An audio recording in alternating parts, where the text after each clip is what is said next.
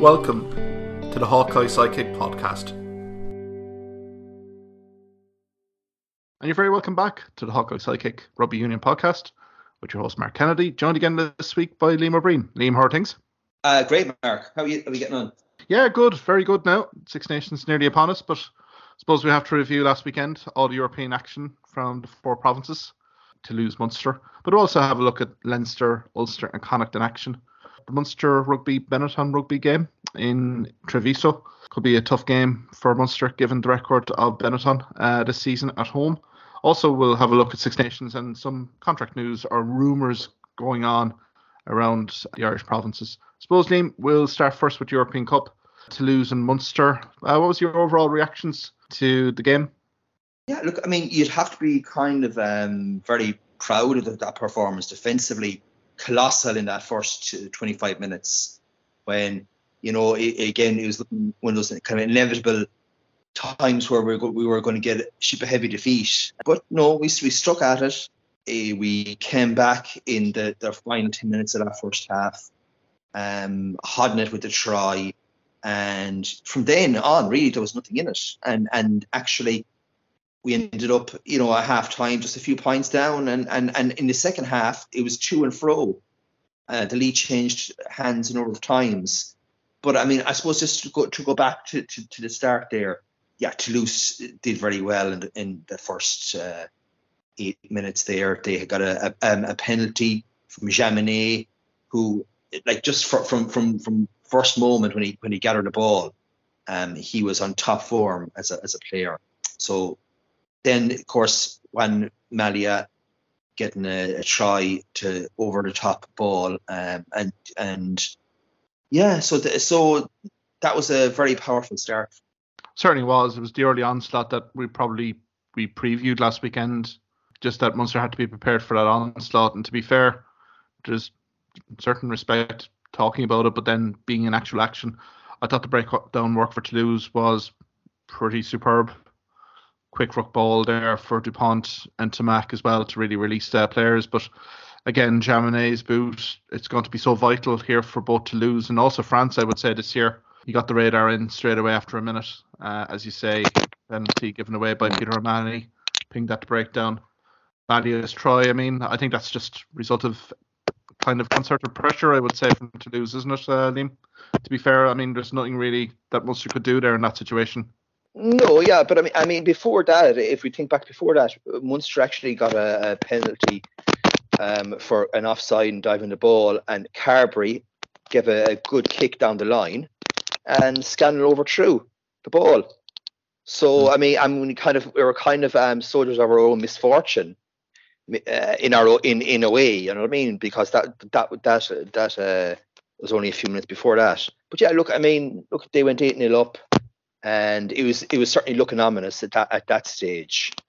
Um, but the, the one thing I will say, even at the start in the in the in that 10, 20 minute mark, the scrum held up very well for Munster. So John Ryan was immense. I mean, he he had it in the scrum, right? And there was no no worries about about Munster in the scrum.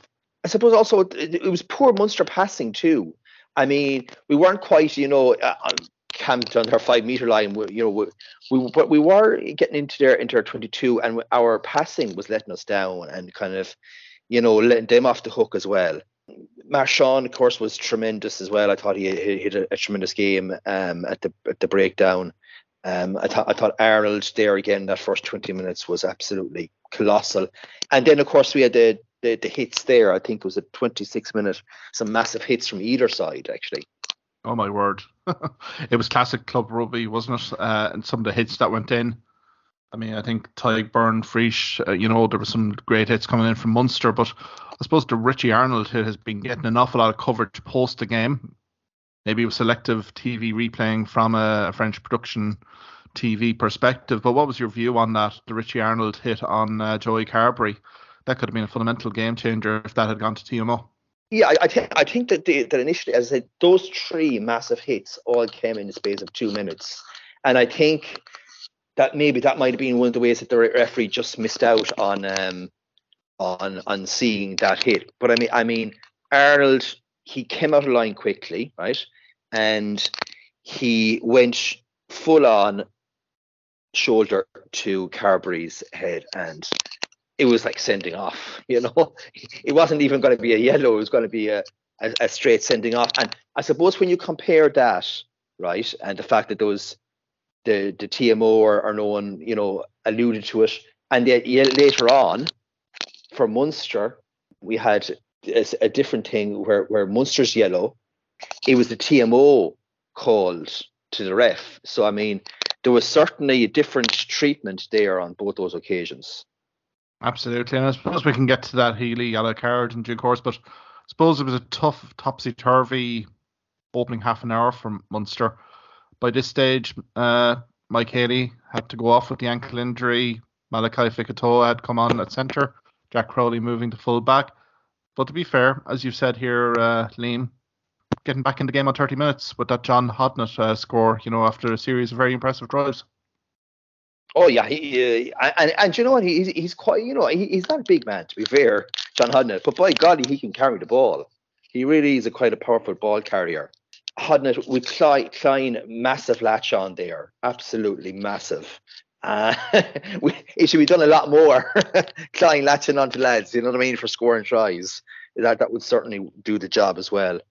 But I suppose look, then we had um, Carbery miss with the conversion there, to, with the two points. But yeah, no, totally agree. I mean, it, it was a great effort of uh, John Hodnett, Jean Kleyn. The pack was superb there. And uh, in fairness to Carbery, after that conversion miss, you know, he nails uh, the penalty there. Tadhg Beirne, great, um, great play there as well um, to win that uh, penalty. So to be fair, it was all in the melting pot here, uh, Liam, uh, going in at half time. Munster, I suppose, much the happier the two sides, I think, given how things had gone in that last 10 minutes. And we continued it um, in the second half. Fekitoa made a, a great burst in, a, in, in, at the beginning of the second half. Then he had a great run off a scrum there. Um, so he, he was very he was very much to the fore.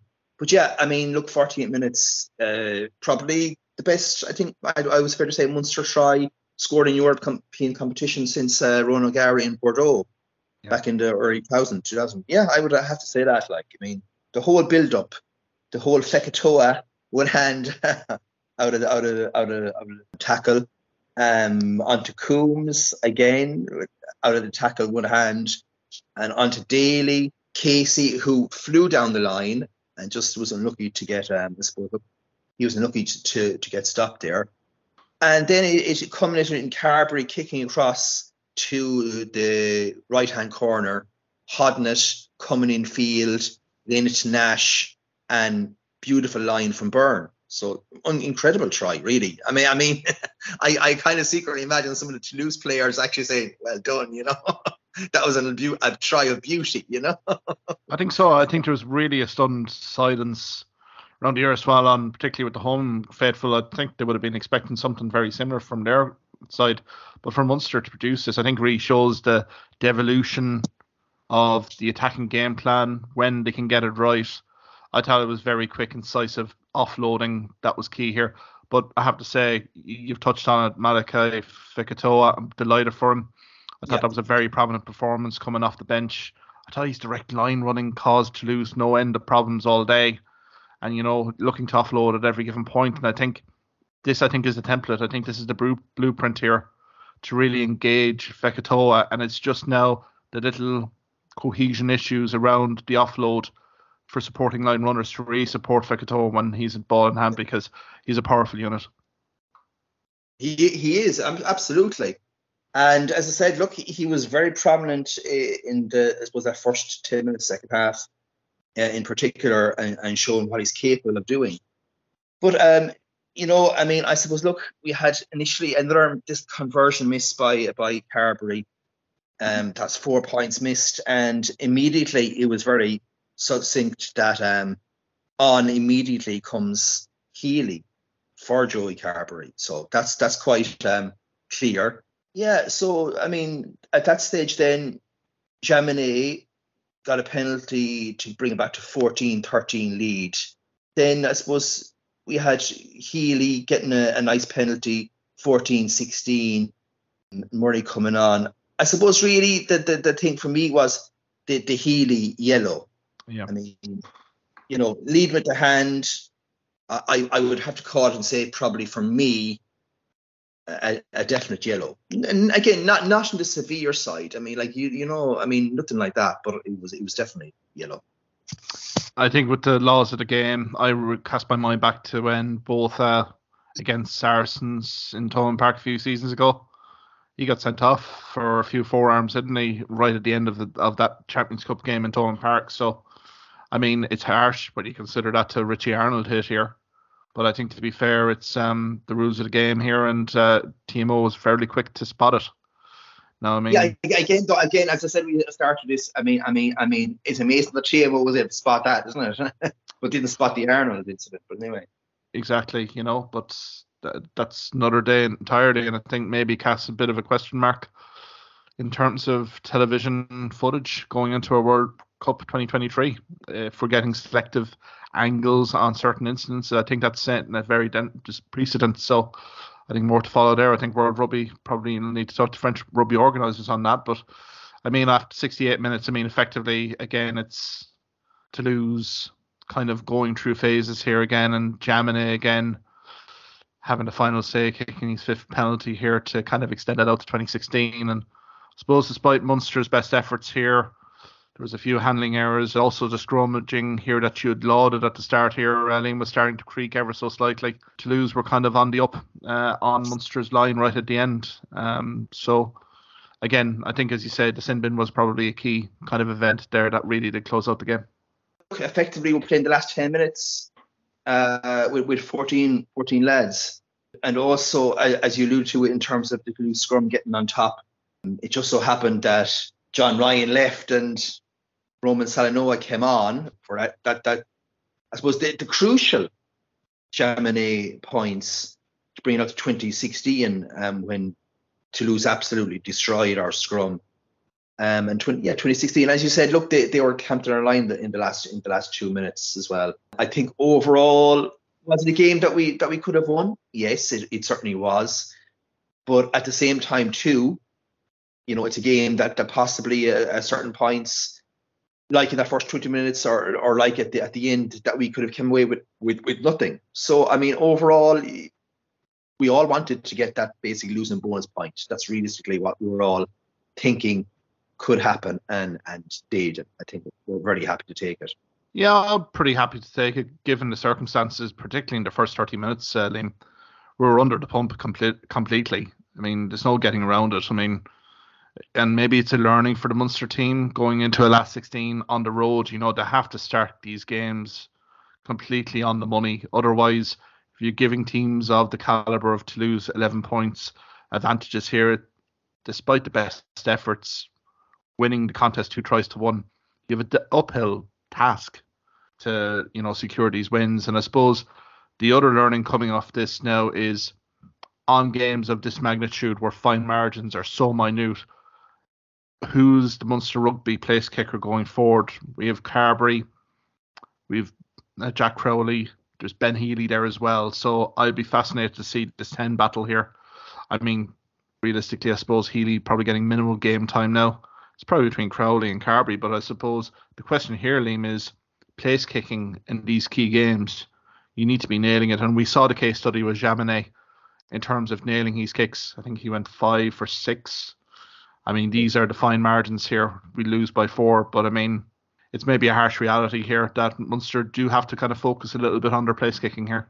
But I mean, I suppose look, I mean, I mean, Crowley at the very least will probably be playing playing at 12, so he will be probably taking the kicks from now on. I think that's just that's just the way it's going to be. Um, as I said, look, Healy will probably be more of a bench bench impact player if he does come back from the from the Six Nations yeah, Carbery, you know, I think he's just confident again, gets low at times, and particularly it affects his place kicking. Now, I know you could say with some of those uh, conversion misses, they weren't that far off, but at the end of the day, a miss is a miss in a crucial game, in a tight game.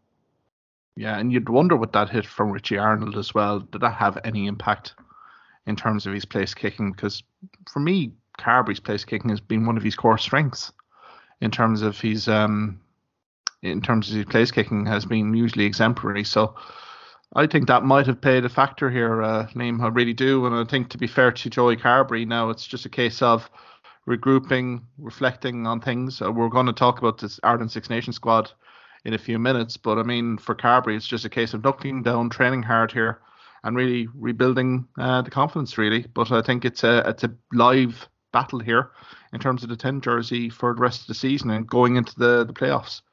But um, I suppose, Liam, with that, I, I, think it was a great performance. To be fair, fair, to Munster, I think we asked Munster to deliver the performance, and to be fair, uh, competed, and again, a loser bonus point is showing progression. But again, it's these key learnings. You know, it's all well and good to laud about the 49 minute try, but again, there needs to be progression here that we need to get on the other side of the victory here on these tight margin games. I'm thinking of Leinster be here particularly as well. There's been a few near misses this season, so I think it's just a case of the team really learning from these and coming forward uh, a bit more uh, to kind of get over the line on these tight games. I suppose, Dean, can I get your viewpoint in terms of Ulster, Leinster as well? I mean, Leinster got a stern test against Racing 92 before kind of blowing uh, the game wide open on that 36-10 win at the Aviva. And Ulster uh, claiming a, a, good victory over Sale Sharks, a much needed win at the Kingspan. I suppose you watched the Ulster Rugby Sale Sharks game. I suppose your reaction to that. Look, I mean, I mean, Ulster at the end of at the end of the day, if you look at if you look at a scoreboard and it's 22-11, you think, wow, that's that's comfortable.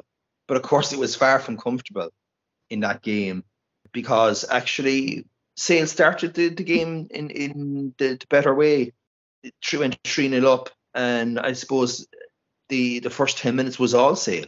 So I mean, then we had a, um, a yellow card for say in the 16th minute, and I think that was quite crucial because about three or four minutes later we had Rob Little going over after an overtopped ball to to to get them going in five three, and Sale responding with a penalty. And though I, to be fair to him, had his kicking boots on that day, you know, and pe- penalty. So half time was eight six, you know, all in the melted pot. But to be fair, Ulster came out and scored through crucial tries in the second half. I suppose Vermeulen's try in the 77th minute, it got it out to what it was like nine points, 20 points to 11. That was that was the, the crucial uh, the crucial try. Um, so I think Ulster would be would be quite happy that in a, in a key European game they were able to put in a, a good performance. Completely agree there, Liam. I think pleasing aspect for me for Ulster was how they finished the game in that last quarter. You know, the impact subs that came and delivered, uh, yeah. which was very pleasing. I thought the fact that Vermeulen's try, I think that was a key one. You could feel and sense of relief around Kingspan once that try went over. Two score game. Say we're never coming back into it. But before then, it got increasingly nervy, particularly in that third quarter. So I think all credit to Ulster. It's been a very dodgy, rocky patch for them in the season. And you'd hope just based on this 22-11 result that this galvanised the squad, galvanises management and the supporters, and propels them on uh, for the rest of the season. I mean, for Sale Sharks, um, I still think that 14 player shift that they put in against Toulouse did probably have an effect, particularly at the end. They were a little bit weary at the end. Creativity was pretty much dried up in the last 10 minutes, but I take nothing away from Ulster Rugby. I thought it was just a you know, real backs against the wall performance because that's what it required. I mean, the season was pretty much on the line. If they lost this one, uh, Liam, heaven knows what the implications for URC action this weekend. So, I mean, they needed to win. They got the results, and sure, look, they're in the big dance last 16. That's given their 39 0 loss to Sale at the start of this pool phase. I think they would happily grab that. Yeah, I think so too. I think so too. And as I said, look, the season kind of ha- has in the in the past two weeks suddenly have they've Ulster have got it back on board. You know, even though okay losing to La Rochelle, but the manner of the performance was key there, and then to back it up a week later with, with, with um, a more definite sort of result. So um, yeah, I mean, look, Ulster will go to Leinster. They certainly will put in a, a, good performance, I think, and, and, and give Leinster a real game of it. Yeah, I mean, look, the season's on for them, and, and and then again coming coming into the URC, their confidence is up for sure.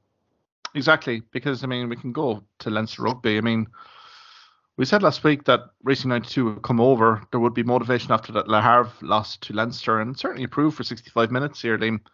It was a very combative performance from Racing 92. Um, very aggressive defensive line speed, putting Ross Byrne particularly under pressure at 10. Also, the pack were under pressure from Leinster. Again, that defensive maul is going to be something that needs to be very quickly addressed from a Leinster rugby perspective. But Leinster found a way, didn't they, particularly in the last quarter, to really split this game open. And we talk about Stern test, but he still scored six tries in the 36-10 win over Racing 92. I suppose your thoughts after that game? Certainly, it, it seemed that um, the, the Jamie Osborne, Garry Ringrose partnership at centre is really kicking off. And I, I know it, it, was definitely the performance of a lifetime from Garry Ringrose, but it also, I suppose, highlighted that Osborne is the, the leading contender to partner him in the Six Nations. Yeah, I'd agree with you there on Osborne. Now, again, I think it was a nice test for Osborne. Thought uh, Racing 92 really did try to target Osborne defensively. He stood up to it. But again, creativity wise, along with Ringrose, I think Ringrose takes an awful lot of plaudits in terms of he's linking up play, some assists. He scores two tries as well. But again, that is a nice three quarters combination here, Liam leading into Six Nations. I suppose would Andy Farrell be so bold to actually put Jamie Osborne in in a debut in the Principality Stadium against Wales? Well, I I think uh, kind of why would why wouldn't you really? I, I, suppose look when you've got that experience all surrounding you, it's kind of one of those things where he can't not but succeed, you know, in a in, in, in a way on his debut. He is the leading light. He's been the leading centre of, of the, the new and upcoming players players since that emerging Ireland tour. He's backed it up all the step of the way. Look, I mean, with the situation with McCloskey, where he's not quite, you know, uh, going at the moment to, to be a, a, first choice for Ulster, where Bundee Aki is, is is is out of the picture, where Henshaw is is basically injured and just come back from injury, and where we have Crowley playing 12 for Munster. So look, it's a no-brainer to me. Yeah, it kind of sounds like when you describe it in that terms. Anyway, uh, Liam, it'll be fascinating to see that Ireland three quarters selection definitely. Um, but I mean, he's in form. You know, his stats in the last few weeks have kind of backed it up in terms of European Cup action. He's, he's cohesion with ring Ringrose improving every week. So yeah, probably is 12-13 Leinster tandem there. And it's really up for likes of Henshaw and McCloskey to kind of fight for their jersey when they come back. So uh, but I suppose, Liam, getting to the defensive side of the ball for Leinster, I thought it was two great tries from Racing 92. Uh, first one from uh, um, in the opening period really did expose Leinster again from a defensive maul perspective. And then you had Christian Wade with a very nice sweeping move for a try. So I suppose there's little elements here for Leinster rugby and maybe the scrum, uh, scrummaging as well, maybe kind of exposed once or twice as well. So for teams eyeing up Leinster, there's probably scope to exploit maybe come March, April. It, it certainly seems to be a point in terms of getting at Munster, at Leinster, shall I say. One of the few kind of outlets, and uh, it, it certainly is one to be exploited by Ulster. I mean, I mean, they, they have the capability of of all teams with with their powerful carriers and and the way they, they they're you know whether whether it's Herring or whether it's Stewart. I mean, they have the guys coming around the back there who can who, who carry and maul themselves over a line. Yeah. Yeah, it's going to have to be full on aggressive line speed from Ulster in that last 16 contest. Will it be in the RDS? Will that be in the Aviva? Who, who knows? But I think from uh, Ulster's perspective, they're well capable of executing a good defensive line speed game plan putting pressure on either Sexton or Ross Byrne. Uh, they've seen historically they've run Leinster close. I know the RDS in November was a little bit of a banana skin, but again, look at the opening period. They really had Leinster in sixes and sevens. So I think um, there's plenty of motivation for Ulster.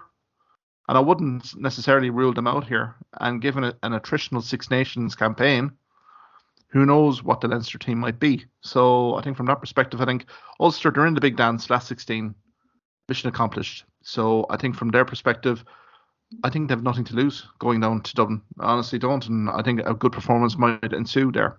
I suppose we can move on to the Challenge Cup here as well, uh, Liam, from an Irish province perspective.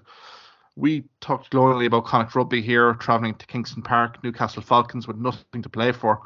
But the one lesson in Europe is don't give opposition that have nothing to play for oxygen. And when I mean oxygen, yeah. early scores. And to be 21 0 down after 20 minutes, Liam, I think there's a plenty of soul searching having to go on in that Connacht rugby clubhouse. Uh, again, it was a glorious opportunity to secure a home field advantage, given that Bristol Rugby or Bristol Bears were deducted points for filling in an eligible player, but didn't get the job done. I suppose what, what's your thoughts in terms of Connacht Rugby and where their season's headed? Yeah, well, where where is it headed? It's headed to be frank about it, uh, to be an early exit, because Benetton. I mean, while we're playing them next week, and we're all, oh yeah, we're very confident they're out without 15 players, international players at Italy. I mean, when they're all back, Benetton are as good as any team in Europe at home, and they have as good a home record. So, I mean, you're looking at Connacht potentially losing to um, Benetton, and then what? I mean, they're already pretty much out of it in terms of the URC. So it's it's uh, yeah, it's a very delicate situation now. Again, eh, you know, Noaki to appear, um, and when you leave the likes of John Porch um, at home, uh, you have to question the whole selection policy and just what's what's going on there. I mean, the squad that went over here, Liam, was more than capable of beating the, the Newcastle Falcons. This is no disrespect to the Falcons, but I mean, to be fairness, you're looking at the the, back line. You've Mack Hansen at 15, Adam Byrne, Byron Ralston, Cathal Forde, Alex Wootton, Conor Fitzgerald, Colm Reilly in at nine, uh, Denis Buckley, Delahunt, Bealham, Fifita, Josh Murphy, Hurley Langton, Conor Oliver, and Jarrad Butler. No disrespect here, Liam. I think it's just attitude on the day, to be fair. I mean, you can't be giving teams, uh, as I say, Newcastle Falcons the oxygen here, and certainly that's how it proved. I mean, you don't expect to win a game when you're 21 0 down, and I mean, I think this is a harsh lesson for Connacht Rugby in terms of preparation. I don't know what may have gone on in terms of preparation here, but I mean, this was a key game for Connacht Rugby in the context of their season. They may not admit it, but I thought the Challenge Cup was their kind of outlet, their gateway here to get Champions Cup qualification and you know to not secure home field advantage here, it's it's desperately disappointing here, given the performance that they put in, particularly against Brive previous weekend. Yeah, it is. I, mean, to actually you know give one of the performances of the season in, in the Challenge Cup uh, one week, and then to come out and give maybe the worst performance of the weekend across the Challenge Cup uh, the following week. Is it just that it's kind of like for Andy Friend? Is he just kind of winding down the season at this stage? I'm not too sure for Connacht fans, it must be kind of kind of worrying that the season is kind of petering out essentially. I know there was a series of contract renewals last week before the Newcastle Falcon game to probably create a feel good factor around and hoping for a good result. But the fact of the matter is they've lost. They're on the road. Uh, we'll talk about Benetton Rugby in a little bit here, but um, fact of the matter is the back three for Newcastle Falcons combined for 165 metres uh, during the 80 minutes. And to be perfectly honest, that's that's just telling the tale of the tape here. Too many opportunities for Newcastle Falcons here. There's too many line breaks. Now Finlay Bealham has to be duly noted here. A hat trick of tries here.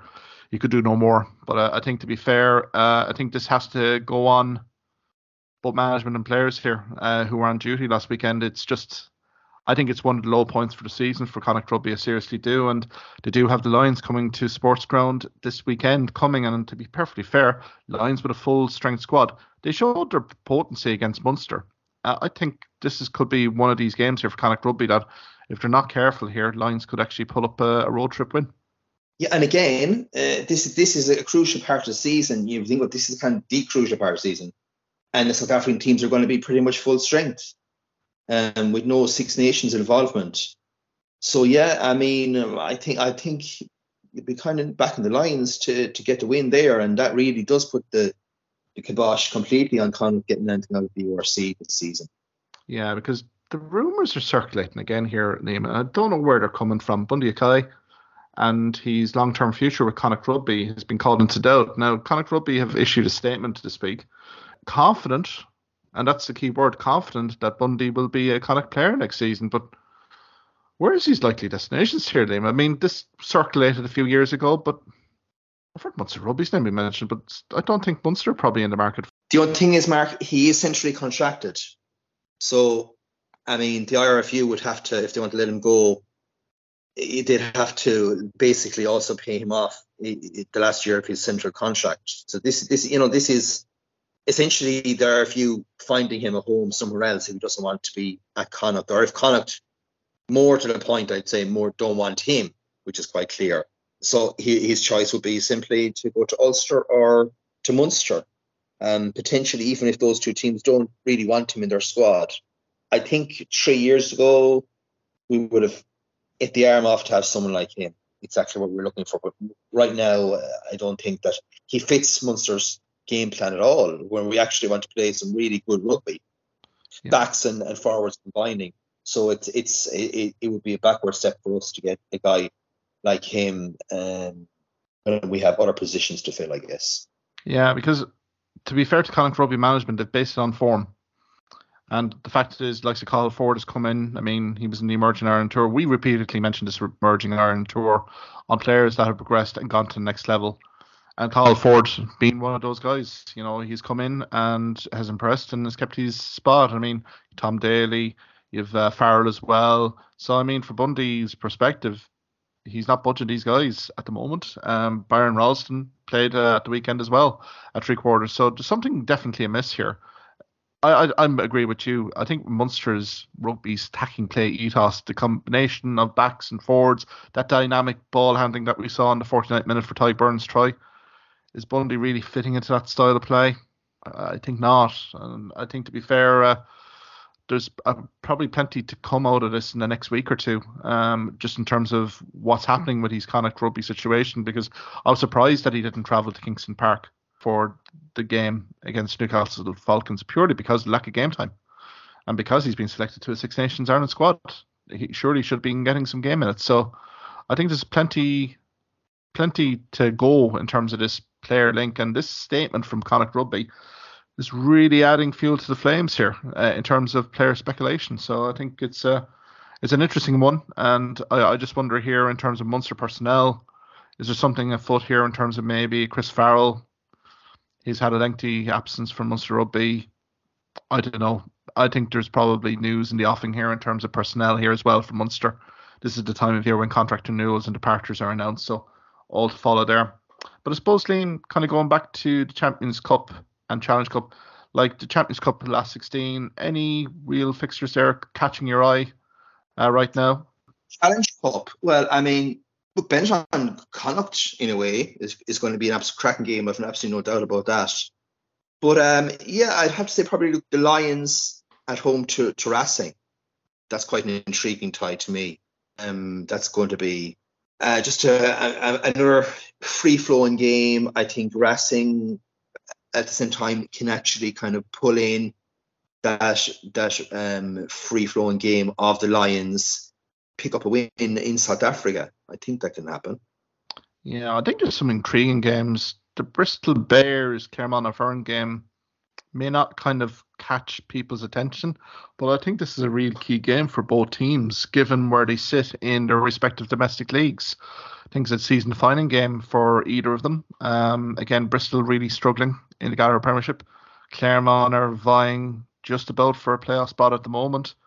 But again, there's a pathway to Champions Cup here. I think both teams with something to prove there. And also Cardiff Rugby Sale Sharks. Now, provided Cardiff Rugby can stabilise their form because their form has fallen off a cliff in the last few weeks here, Liam. And they're a club that we kind of really do rate in terms of their squad. But it's been tested at the moment. That Brive performance I thought was a bit of a surprise and wake up call. But they play Sale Sharks in Cardiff as well. I think that will be a very much a free flowing game as well. Um, there's a few I think I hate to say it, a few blowouts here. I think Toulon Cheetahs, Toulon should get the job done there. Glasgow Warriors Dragons, I would be strongly favouring Glasgow. And then Scarlets Brive, like it shows everything that's wrong with the uh, Challenge Cup when Brive got in by the skin of their teeth to play Scarlets who are top seeds. I would expect Scarlets to probably win.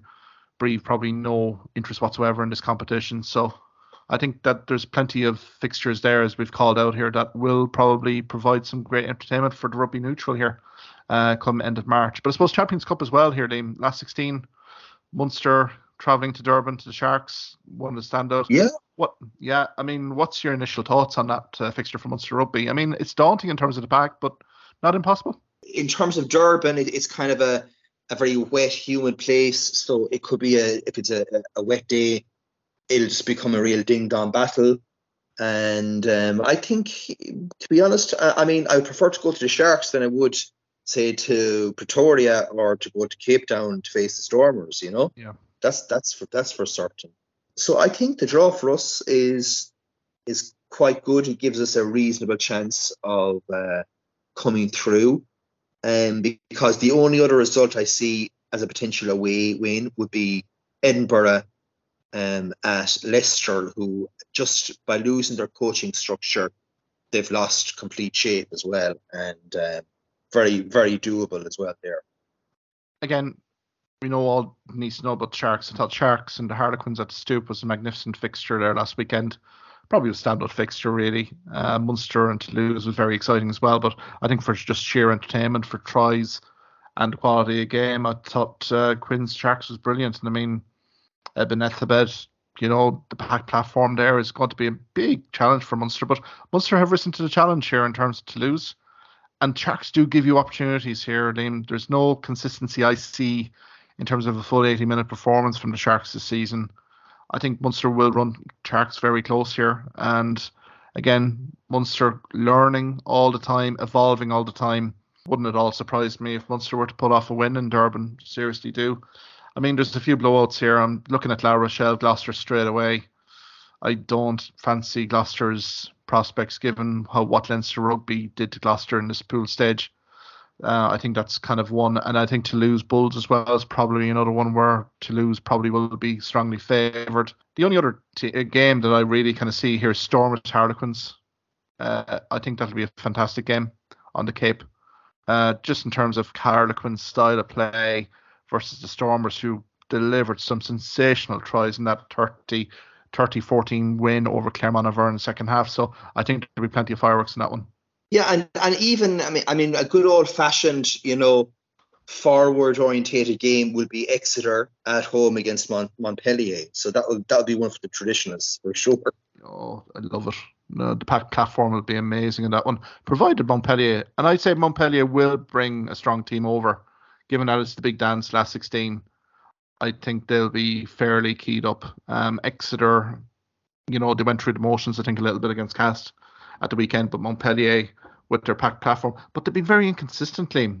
The 21 all draw against London Irish did that was a surprise result for me uh, last weekend. Credit London Irish for pulling out that result, but I thought Montpellier were a little bit better than that. To be perfectly fair, they're going to have to step it up remarkably well in Sandy Park to really compete with Exeter. But I suppose we're kind of getting into the end of March here, so form lines could fluctuate pretty quickly. Leicester, um, yeah, Edinburgh, we talked about Saracens Ospreys as well in the last 16, and all credit to Ospreys pulling off that result in Welford Road. But I think it might be a different beast against the Saracens. Do you give any chance here to Ospreys? Pull up an upset here against the Saracens?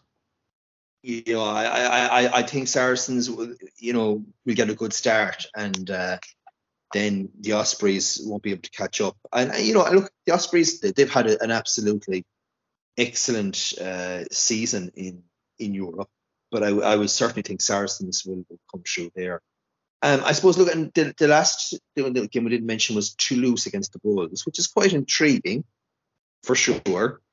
I, I still think of the teams that I've seen so far, you know, obviously Munster have been with Toulouse in those in those two games, but Toulouse to me look as good as being up there in my view with uh, Leinster and uh, the Stormers so far.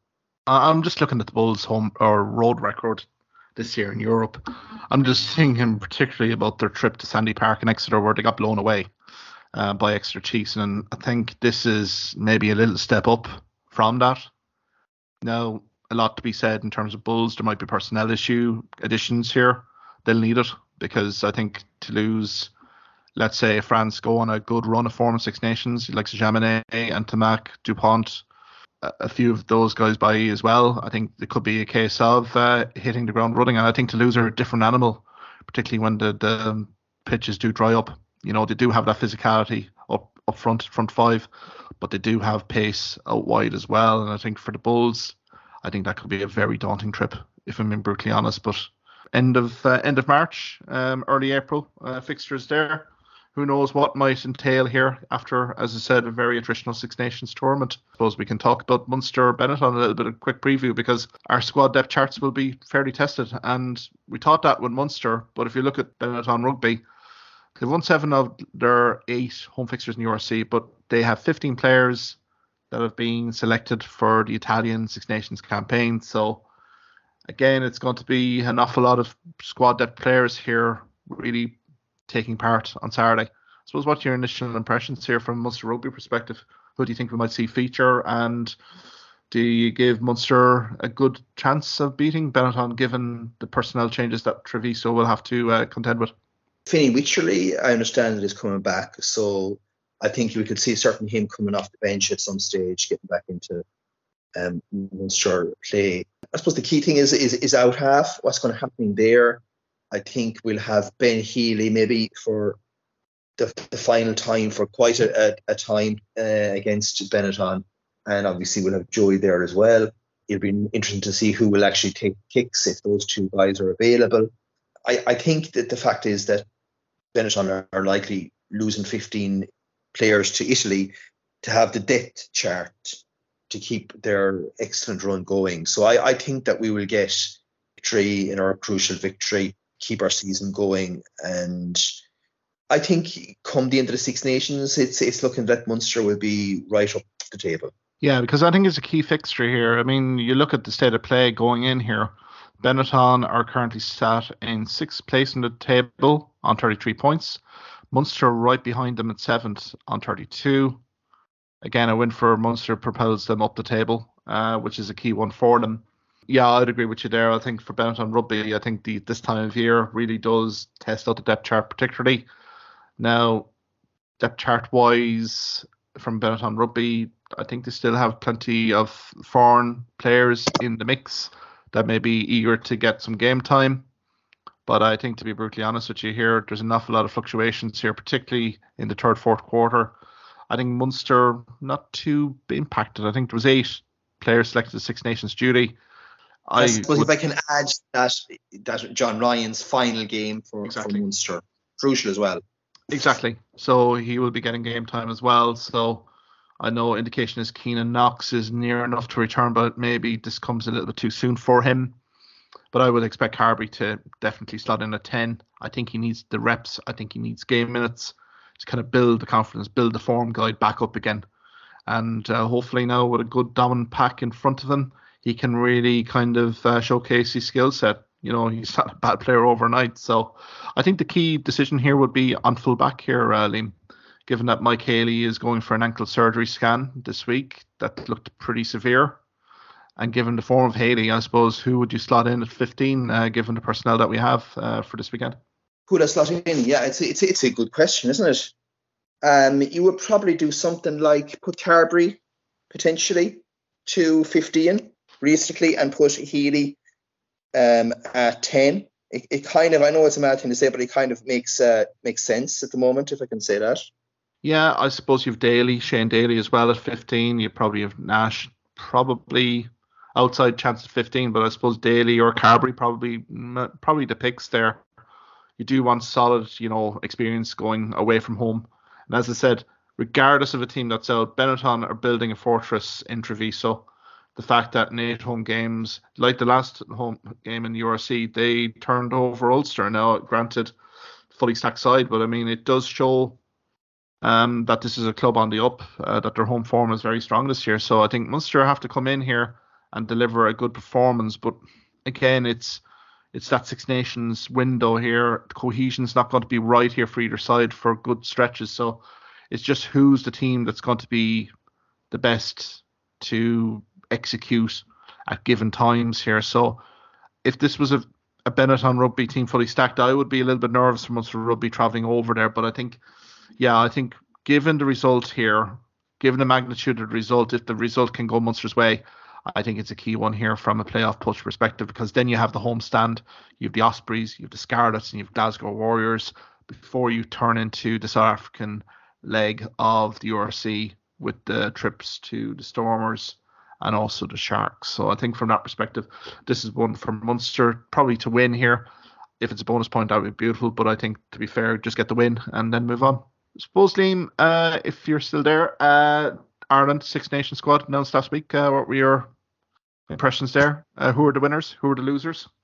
Well, the big winner was definitely young Jamie Osborne, who's come from absolutely nowhere. You know, to start the season. I, to be honest, I I didn't think that anyone who didn't feature in in the autumn internationals there would be no more debuts for any Irish new Irish players. But look, it's fully deserved for him. So I think he's definitely um, one of those players in terms of kind of query and surprising selections. I would have to say Keith Earls, who pretty much now is not even in Munster's first choice 15. That's just the fact of the matter. And um, J- Jacob Stockdale, who kind of whose form had fallen off a cliff. Those guys, I'm, I'm quite surprised with, with those two guys. I think there was winners. There were definitely losers in this. I mean, Osborne, you've basically said received his first senior call up.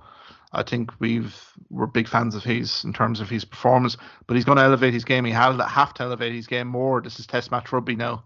This is up another notch. So I think it'll be interesting just to see where he fits into Andy Farrell's team selections here because he's obviously going to get game minutes given what we've discussed earlier in terms of maybe inactivity of certain guys in three quarters that were selected.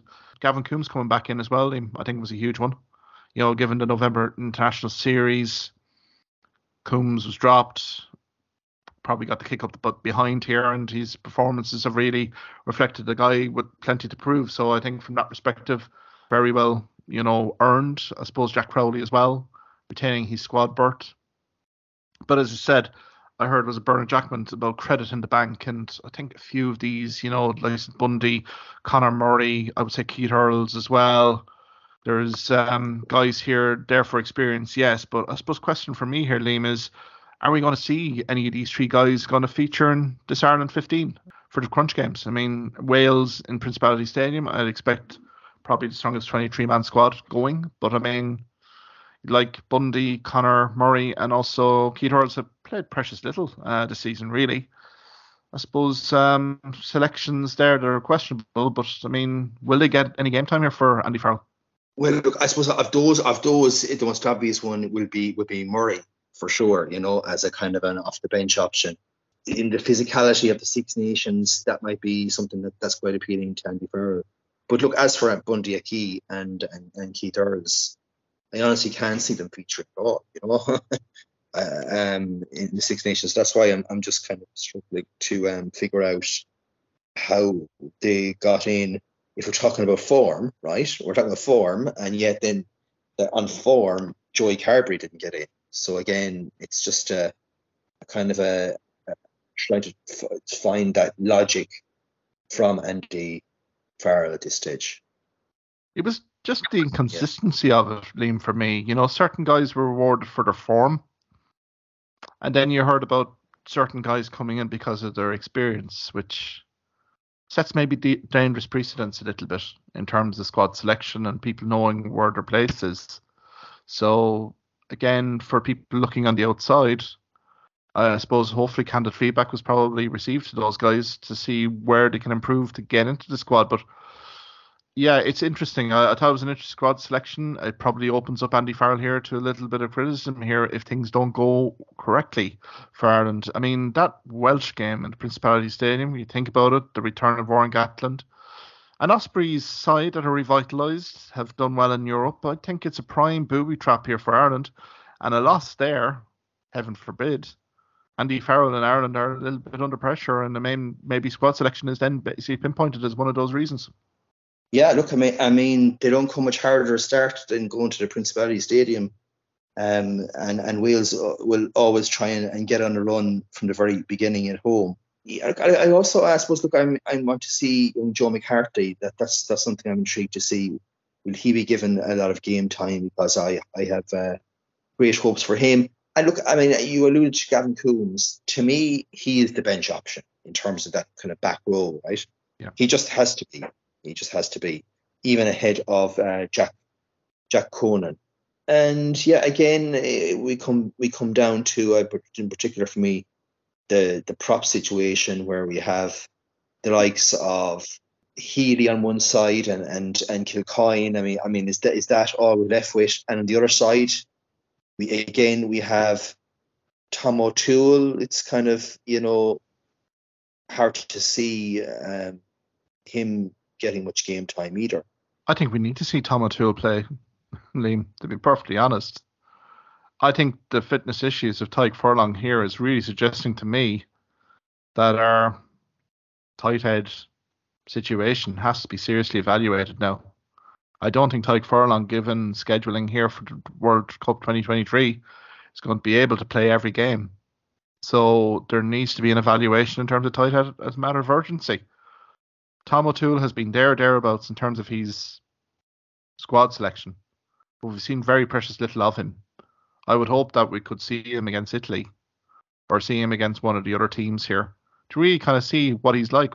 Does he have test match credentials here? Because my fear here, Liam, and I think your fear as well, is heaven forbid Andrew Porter and Furlong were to go down from injury. We're really looking at squad depth issues here in the prop situation. Now, Cian Healy, we know, is a proven operator.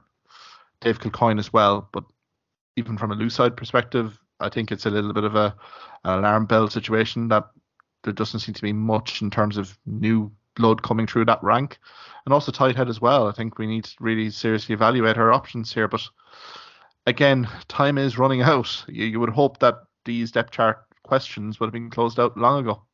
Yeah, you you certainly would. And again, I mean, look for me, Marty Moore was, to my mind, probably yeah. at least a choice tight head for Ireland. You know, um, in terms of his his scrummaging ability. So yeah, I mean, look, we we in Ireland, I think a lot of us, to be honest, at this stage, want to experiment in the Six Nations. Um, but for the RFU, it's such a cash cow. It simply they, they simply won't allow, allow that really to happen apart from the Italian game. I mean, we even have to look at Hugo Keenan. You know, I mean, yeah, he he he's the 15, but the point is, who do we have as backup for Hugo? I think that's where you, I think that's where you're seeing Mack Hansen being slotted to 15. I think there's been a bit of an experiment here from Connacht Rugby to see Mack Hansen at 15, and to be fair to Mack Hansen, he has acquitted himself very well there. Now, Test match rugby is a completely different beast, so um, I mean, you'd have him. Jimmy O'Brien could slot in at 15 as well. Now, Jacob Stockdale only coming back into squad, I'd say would prefer to be on the wing, if at all possible, probably would probably got the teeth and go back to fullback if need be. So I think we do have options there, Liam, particularly at that fullback position, but maybe not tested. I mean, Keith Earls could go back at fullback as well. So there is some versatility there, particularly in the outside backs here, uh, to certainly um, stake a claim. But um, I suppose the big story was in terms of the Carbery omission here, uh, Liam. Do you feel that was warranted, just given form lines at the moment? Yeah, I, I, I, think I think so. If you if you look the line through form, I mean, you have Sexton obviously there, um, and then you have Jack Crowley, and yeah, Emmett Byrne. Like I suppose up to last weekend, ironically, and the game against Racing up to then, he showed great form, both from his his kicking and his uh, general play. Um, I suppose the thing is too, though, which is intriguing for me, is that Jack Crowley is playing 12 for Munster and has pretty much played all season. He isn't getting in in terms of on form, in terms of his on good form at 12, but he has obviously shown no form at, at 10. That's that's intriguing to me too. But look, yeah, I, I think Joey's form is just he he he's a confidence player in particular, and his goal kicking is also kind of coming part of it. I think Carbery still has an outside chance. I still think he has a good chance of uh, World Cup 2023 squad inclusion. I think it's just now he can use the inspiration of, of Gavin Coombes here a little bit to kind of provide that as motivation to say, look, if he produces the performances, he's regularly kind of a high achiever in terms of all the feedback that's he's been received apparently by Danny Farrell that he will be given opportunities here. And I think it is a big opportunity here for Ross Byrne and Jack Crowley to really stake a claim here. So I think from that perspective, I think for Carbery, it's just I would hope that he gets significant game time against Benetton Rugby, delivers a great performance. Then we have a few home games coming up, and he delivers a run of form. And it is a fascinating point that you make here, Liam, in terms of uh, Carbery uh, in terms of playing 10. Crowley's been playing 12 and 15. But when the business end of the games have happened in the third quarter, Carbery basically gets substituted. Crowley in a 10. It's it's it's a strange one here, uh, to be honest, because I think a decision will have to be made here in terms of Crowley. If Crowley's aspirations is to be a 10 here, where does that leave Joey Carbery? And I thought that was maybe one for after the World Cup 2023. But if things are not too careful here, Carbery could be the one here, maybe kind of looking to be accommodated in the fullback slot. Where I know Carbery is probably look, he's a 10. You know, he wants to be 10. So I think that's going to be an intriguing watch here, Liam. I suppose the Ulster Rugby representation here on the squad for me was a surprise. I think an awful lot in terms of fluctuating form lines heading into this. I felt sorry a bit for Nick Timoney given how competitive that back row unit is, that squad. He was the guy to lose out uh, with Gavin Coombes coming in.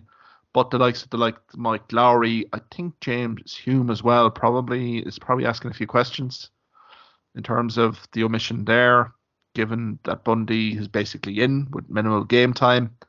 So I think from an Ulster rugby perspective, plenty of guys here that have plenty of motivation now to produce performances for Ulster get on the front foot and get in the radar of Andy Farrell again. Yeah, absolutely, absolutely. I suppose um, it's it's it's going to be intriguing to see the the second row battle as well with um, Henderson back in there as well.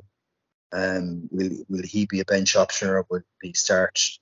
And I, I in terms of the centres, um, again, you know, you have McCloskey, have you have the two Leinster pairing as well. So um, yeah, I think that certainly Osborne and Ringrose will will certainly come through there.